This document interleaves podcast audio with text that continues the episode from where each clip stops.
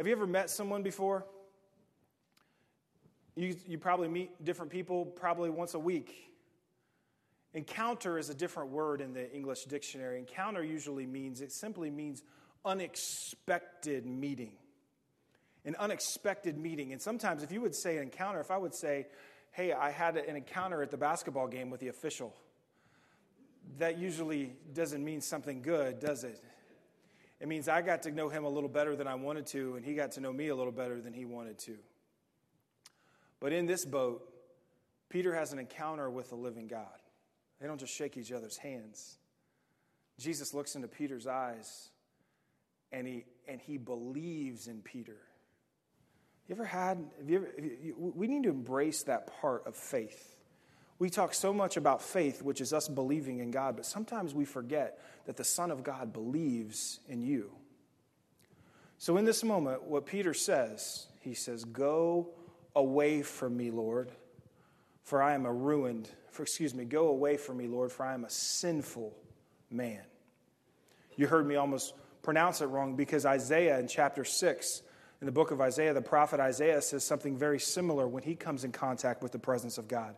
He says, Woe to me, for I am a ruined man. In the book of Daniel, I believe it's Daniel chapter 10, when Daniel comes in contact with the Son of God, Daniel can't even look up. He, his body becomes weak and he falls to his knees and he's almost like paralyzed for a few moments. So an angel has to come and give Daniel strength. What I'm getting at here is, is church, is that Peter had an experience, maybe it was a little bit supernatural, but that I hope all of you have at some point in your life where he comes in contact with the living God and recognizes his own sinfulness. I would go so far to say that if you haven't had a revelation or a recognition of the sin in your life, then you've probably just met Jesus. You probably just heard about him before somewhere in church and you're just following the crowd like everybody else is. But I would tell you, you're probably not a Christ follower. Because all of this begins with humility. All of this begins with recognizing that you are a man, you are a woman that is in need of a Savior. If you're not, if you don't have any sin in your life, you don't need a Savior. I'm good. It's like the American, the, the t shirt I preached that before that we all like to wear. Actually, Jesus, I'm good. No need, no need to engage me anymore. I'm good. So, this is where it all begins for Peter. So, what happens to a man that says, Go away from me, Lord, for I am a sinful man? He has this encounter with God, he has this experience of humility. And the next place we find Peter is the next one is on the water. In, John, in, in Matthew chapter 14 through 26 through 31, we find Peter on the water.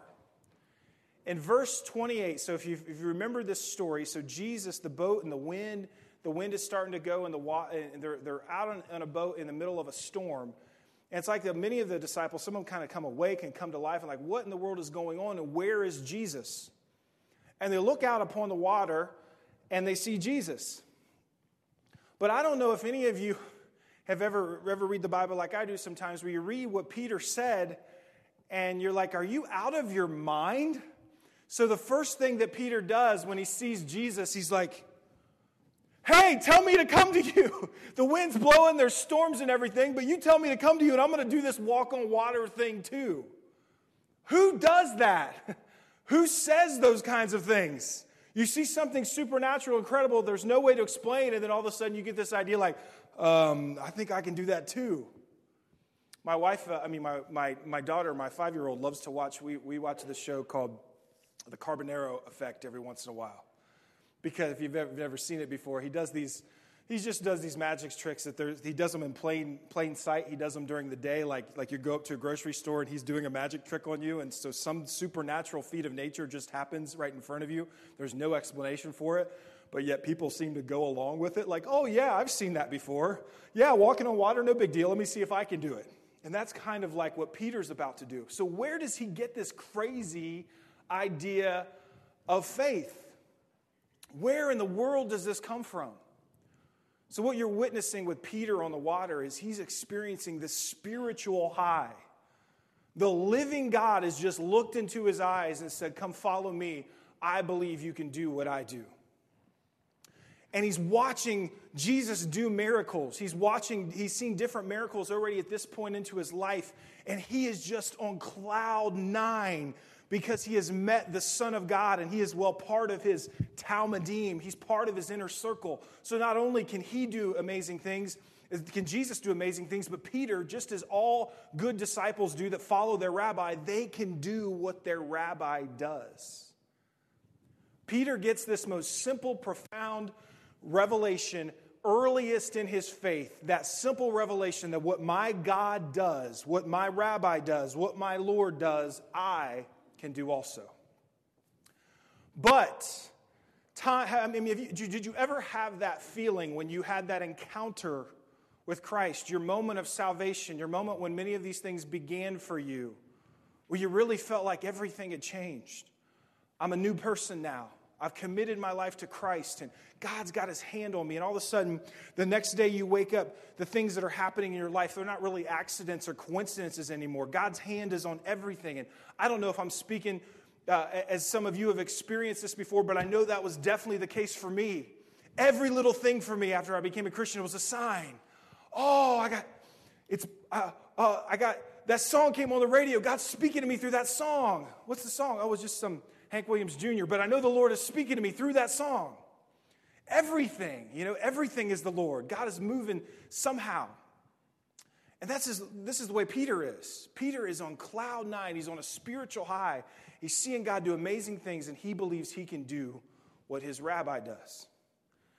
And what happens next to Peter? It's what happens to all of us whenever we have a spiritual high, whenever we have a moment of faith, what happens next is he's walking on the water, and scripture says he sees the wind. He's doing the supernatural, but he assumes the natural elements of the world would overpower his ability to do the supernatural. In other words, he's walking in faith and he's doing miraculous, unexplainable things.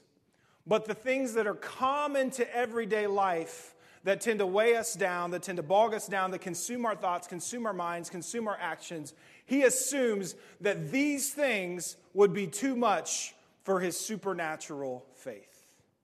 And Peter doesn't lose faith in the Jesus that he's looking at, he loses faith in himself. Have you ever lost faith in yourself before? I know I have. And so, all this opportunity provided was yet just another moment for Jesus to reach down as Peter began to sink and provide salvation for him once again. So Peter reaches, Jesus reaches down and pulls Peter up and asks him, you, and tells them, You have such little faith. And so Peter experiences, he does something supernatural, but he also experiences a mistake. He experiences failure. He experiences a correction from Jesus himself. And so, how would all of this transpire next for, for Jesus? The next place, excuse me, for Peter, the next place we find Peter in John chapter 18, verses 8 through 11, as we find Peter in the garden. This is the Garden of Gethsemane. Peter has been walking with Jesus for a while now. Some think maybe close to three years is just an estimate. Um, but he's been doing this for a while now. He's become accustomed to being part of Jesus' inner circle, being part of his Talmidim. And he's at a garden and Jesus gives, he's already had the Last Supper with them, and Jesus gives all his disciples a simple command, a simple command from the mouth of the Savior to keep watch for me for just a few moments. And for whatever reason, those words, listen to me now, those words don't mean as much to Peter as they used to. It used to be that when Jesus would speak, Peter would hang on every word. He would hang intently and he would watch Jesus walk on water and say, I can do what you do. And now Jesus says, Keep watch. And not only Peter, but every one of the disciples have fallen asleep. And the Garden of Gethsemane is where Peter became, well, religious. Because the evidence of that is that when, is, is when the, the Pharisees and when the Jews came to arrest Jesus, Peter's response is to grab a sword and slice off the ear of one of those guards. The line that it says that I, that I, well, that I would have given you up there, the scripture to notice in verse 11, it says, Jesus says, Put your sword away. Peter's world's changing right in front of him in the garden. He's waiting for Jesus to go set up his kingdom, and him and Jesus, just and all the other disciples, uh, are going to rule and reign with Jesus. But right in front of him, right now, his whole world is changing. They're there to arrest Jesus, and he assumes, because of what he has always understood, that now is his time to act out. Now is the time to fight. Now is the time to bring this kingdom, the kingdom come here on earth as it is in heaven. So Peter grabs his sword and he's ready to fight. It takes a mature man or a woman of God to realize that you've come to a point in your life where you've become religious. Most people wouldn't admit that so quickly and so easily. Sometimes we come to recognize, as Peter did, that this thing isn't going the way that I thought it would. This following Christ thing isn't happening like I thought it would. It's not, things aren't working out as I expected them. I know when I preach, you hear me use the word religion oftentimes in a negative sense. I, I do that because honestly, Jesus did too. There is one, one verse in the book of James that says pure religion is when, is when we take care of widows and we take care of orphans. Basically, in a, in a summary of that text, it just simply means that when your religion, when the things you feel as though you are obligated to do, start causing you to make an impact in the world and make a difference in other people's lives, that's actually a good thing. But religion, in, its simplicity, is taking your assumptions about who God is, your understanding about how this works for you, and putting this box around God, around who He is and what He can do. And Peter is right in the middle of this right now. I thought you were going to go set up your kingdom. I thought me and you were going to rule and reign. What is going on here? Why is this happening? This was not the way it was supposed to work out for me. I'm not letting this happen. And Jesus says to Peter, Put your sword away. Sometimes when we become religious, we look around and we actually realize we're hurting more people than helping them. We find ourselves making judgments rather than showing grace. We find ourselves slandering others rather than affirming them and building up. And oftentimes we do that because we've, we've become accustomed to what faith looks like for us. And we no longer have an imagination that God could be bigger than the box that we've created for him. And this is exactly what is happening to Peter.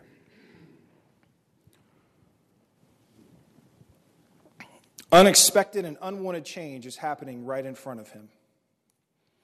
Things are not working out like he thought they would. He has placed, Peter has placed a greater emphasis on the ways of man and his role in the kingdom versus understanding the will of the Lord. Jesus kept telling him. He would drop little hints time and time again. The Son of Man came to die. I will, I will, be, I will, I will die, but I will be lifted up. Jesus always kept dropping his disciples hints, and they can never understand this. Now, Peter's still in the garden here. It would be great for a mature man or a woman of God to realize when they're in the garden. When they realize that they've really actually become very religious. They have certain ways that they operate in when it comes to faith, and they've drawn lines around this is all I've ever been. This is all I'm ever going to be. This is all God has ever done in my life. This is all He's ever going to do. No room for growth, no room for expansion, no room to break out of the box anymore. It would be great if, when we're in the garden, we could realize we're in the garden. That I'm hurting people now. I'm not helping people anymore. God, help me. I need you more than I need myself. Can you get that fourth slide up? The next slide? Oh, those are. Okay, so they're not coming up. Well, the, la- the next step, because this is, this, is the, this is the dangerous spot to be. The next place that Peter finds himself is in the courtyard. In Luke 22, verses 54 through 62, Peter finds himself in the courtyard. This is what transpires after Jesus is arrested, before he was arrested, he told Peter, you, you speak all this passion about who you are, but I tell you, before the rooster crows three times, you will deny me three times. And so in the courtyard, Jesus has been arrested, and scripture says Peter followed at a distance.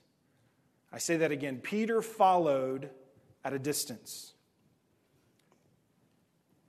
This is where Maybe Peter would still call himself a Christian personally, but he's really just following still out of curiosity. He's kind of hoping things maybe will work out. He's lost his passion, he's lost his authenticity, He's simply just following because that maybe there's some fear involved, that he doesn't know what happens at this point if he walks away. He's seen too many things. He's come to understand too many things. He's not quite ready to walk away, but the passion, the authenticity, that I'm going to stand beside Jesus till he dies, well, it's he's lost it. It's gone. So Peter is following Jesus at a distance.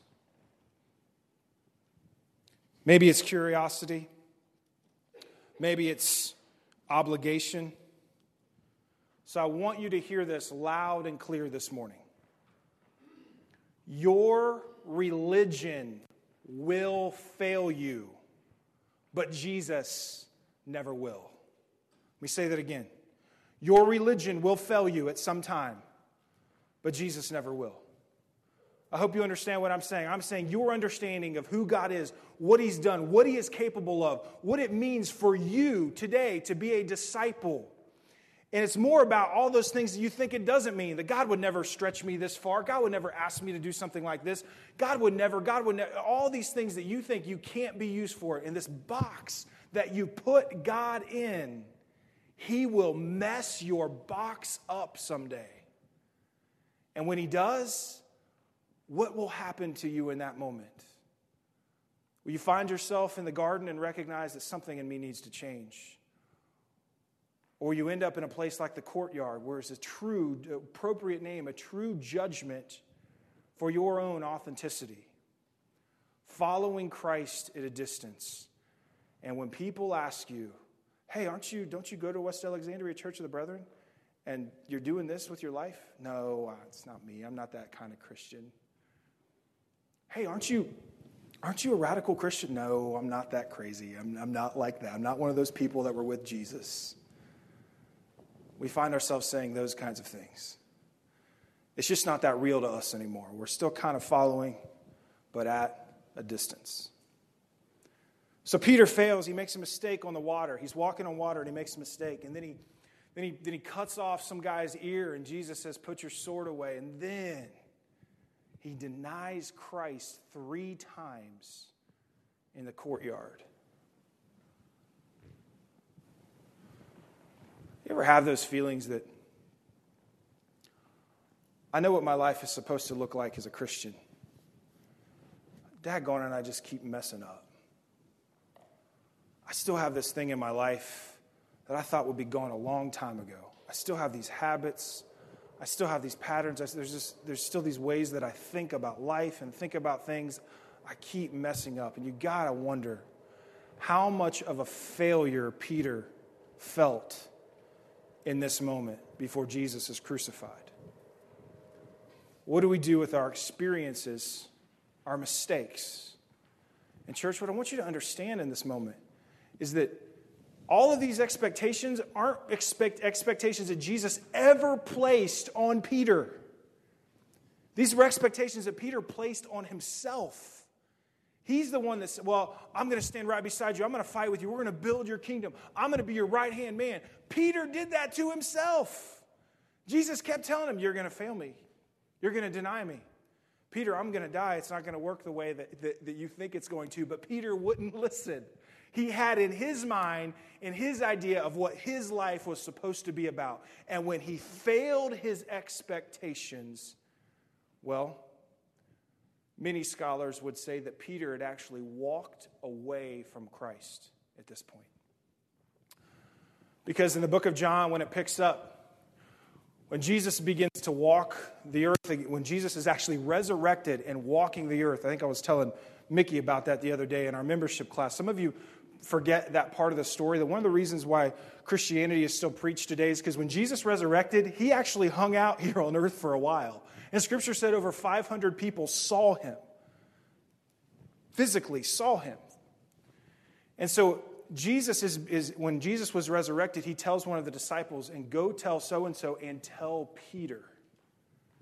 Peter needed to know that Jesus is resurrected. And Jesus finally meets up with Peter. They have another encounter. And this time, Jesus is standing on the shore, and Peter is out in the water. And he says, Why don't you cast the nets to the other side of the boat? And in that moment, Peter has another miraculous catch, just like he did in the beginning. And all of a sudden, he looks upon the shore, and that man that was asking him to do that, he recognizes who he is. He recognizes that it was Jesus. And Peter begins to come into shore, and all of a sudden, he's eating breakfast with Jesus on the shore. And he's remembering what this was like. He's remembering what it was like to have that first catch and have the Son of God look into your eyes and tell you he believes in you. And so, what happens next in that scripture in, in, in John chapter 21 is, is fascinating because Jesus keeps asking Peter the question Peter, do you love me? Then feed my sheep. And then Jesus asks Peter again, Do you love me? Then feed my lambs. And then he asks him again, Do you love me? And Peter gets offended. Here he is, this guy who's already failed Christ multiple times, and Jesus keeps asking this question Seriously, Peter, do you love me? Peter, do you love me? Jesus is reaffirming his belief in Peter in Peter. He's telling him, Peter, you're going to fail me time and time again. You think you won't. For lack of better words, Brody's interpret you arrogant narcissist, but you will. You will drop the ball again and again. And I'm not going to judge you. I'm not going to love you less. I'm going to tell you at that point feed my sheep, feed my lambs. Jesus reaffirms Peter for who he is. And he has to learn to find this new identity that includes his failures, that includes dropping the ball time to time, that includes having a bad day, that includes doing things that, that would seem like antichrist that are in opposition to Christ. And then how could the Lord, I'm supposed to be the man, a man of God, and how could I do something like this? And Jesus would still say to him, Peter, do you love me? Then feed my lambs. He still keeps affirming Peter for who he is. And this last verse, the verse that in John 21 15, he says that when you were older, he says, when you were young, you used to dress yourself and used to be able to go wherever you wanted to go. But now that you are older, when you are older, someone else will dress you and they will take you to places that you do not want to go. That, that verse has meant a lot to me. Um, I'm 38 years old, and, and I, I'm going to guess that some of you have had those moments too where you realize in your 20s, it's, it's all about, you know, setting your life up and all these things you're going to do and all these ambitions and all these, all these things that you, you know you want to do someday. And, you kind of like map these things out. And it's okay to try different things. It's okay to get education in this, maybe change your mind. But man, by the time you're in your 30s, you better pick something, okay? And what happens when you're in your about the age that I am, and I watch a lot, a lot of my other friends my age go through this, is we start getting a glimpse of what our life will probably look like. And life really happens to us more than we make it happen. And what Jesus is telling Peter is that as you get older, things are going to things are going to start happening to you. You're going to start going places that you didn't want to go. And ultimately, it tells us that he's actually referring to the death that Peter would ultimately die. And what's so interesting about this whole story that I just told you, Peter's identity crisis in the Gospels, you know what we see in the New Testament when we look at Peter? We see a very even keel man of God. We see a man that is that, that in the book in, in Acts chapter 10 is open enough when Peter, when the Lord tells him to go preach to the Gentiles, he is open enough to realize that this rocks my world. Everything we've ever done has been to the Jews. You can't include Gentiles in the kingdom of God. Religious Peter is gone. And in that moment, Peter realizes that he could be wrong. His way of looking at things could be wrong. And what we see in Peter in Acts chapter 10 is simple obedience. We don't see the highs and lows of the identity crisis, but we know a man that still makes mistakes, that is still imperfect, but he has learned to trust in the word of the Lord, and his confidence, his identity is found in the spirit that is inside of him and the God that has created him. Now, I have no idea as we talk for a few moments. At this time, I'll ask the deacons to come forward as we prepare for communion where you may find yourself on this journey. Maybe you're still in the boat. The Lord's looking into your eyes and telling you He believes in you. And you're becoming aware of your sinful state and recognition that you need the living God. Maybe you're on the water. Maybe right now on a spiritual high in your life. You believe that, that you can do whatever the Lord tells you to, and you're just continuing to obey. I hope you stay on the water as long as you want to and keep your eyes upon Jesus, the author and perfecter of your faith. Maybe you're man or woman enough to realize, to, to, to confess that you're really in the garden. Your faith has been boxed in for you. This is all I am, this is all I'm ever going to be. I'm just going to stay right here where it's safe. And when we live there for a while, we actually start hurting people rather than helping people. Maybe you're in the courtyard. You're still showing up on Sunday, but if you're really honest, you're following Jesus at a distance. You're curious. You feel this obligation. You don't want others to think any different of you, so you still show up. The last place that Jesus and Peter met up was on this beach. And what it was for, the, for Peter was a time to remember. Remember what the Lord had done in his life. Remember how God's hand had been with him every step of the way. When we conclude and take communion once a month together, we're reminded in the verse in 1 Corinthians 11 that says, Do this in remembrance of me. We need to remember who we are. Sometimes we forget who we are, but, but Scripture tells us to remember who we are. What the Lord has done for us in the past, who He is in the present, and what He has promised us in the future. So, right now, as we prepare for communion all across this church, I want to encourage you to bow your heads and close your eyes.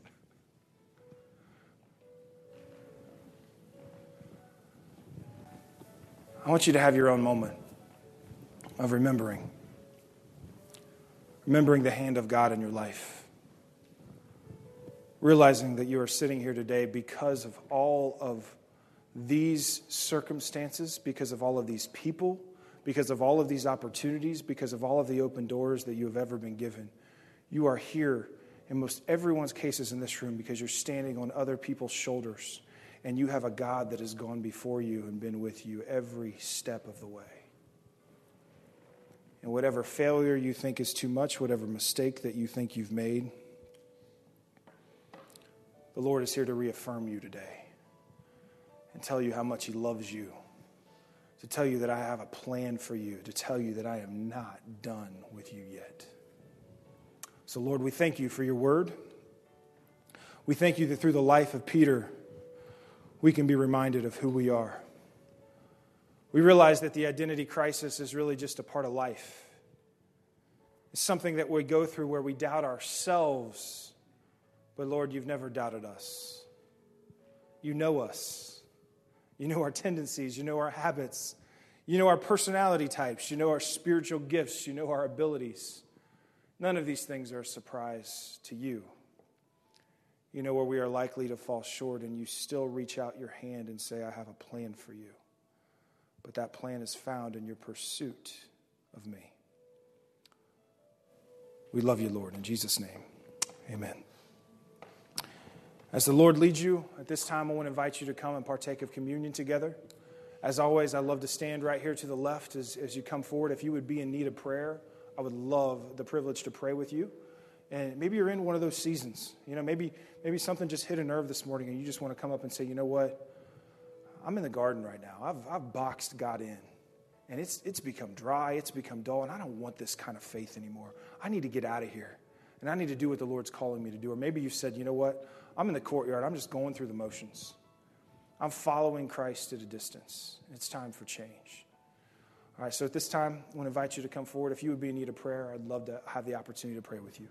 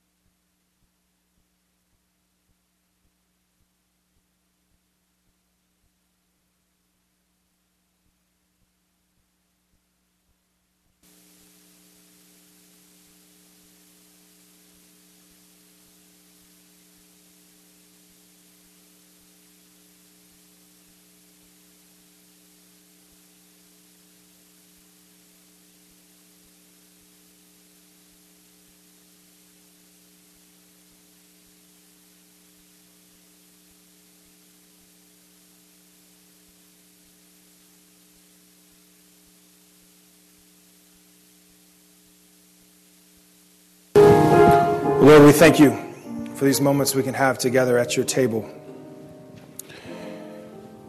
We are here as the church, and we've been reminding each other that the church is not the four walls, it is the people that are here.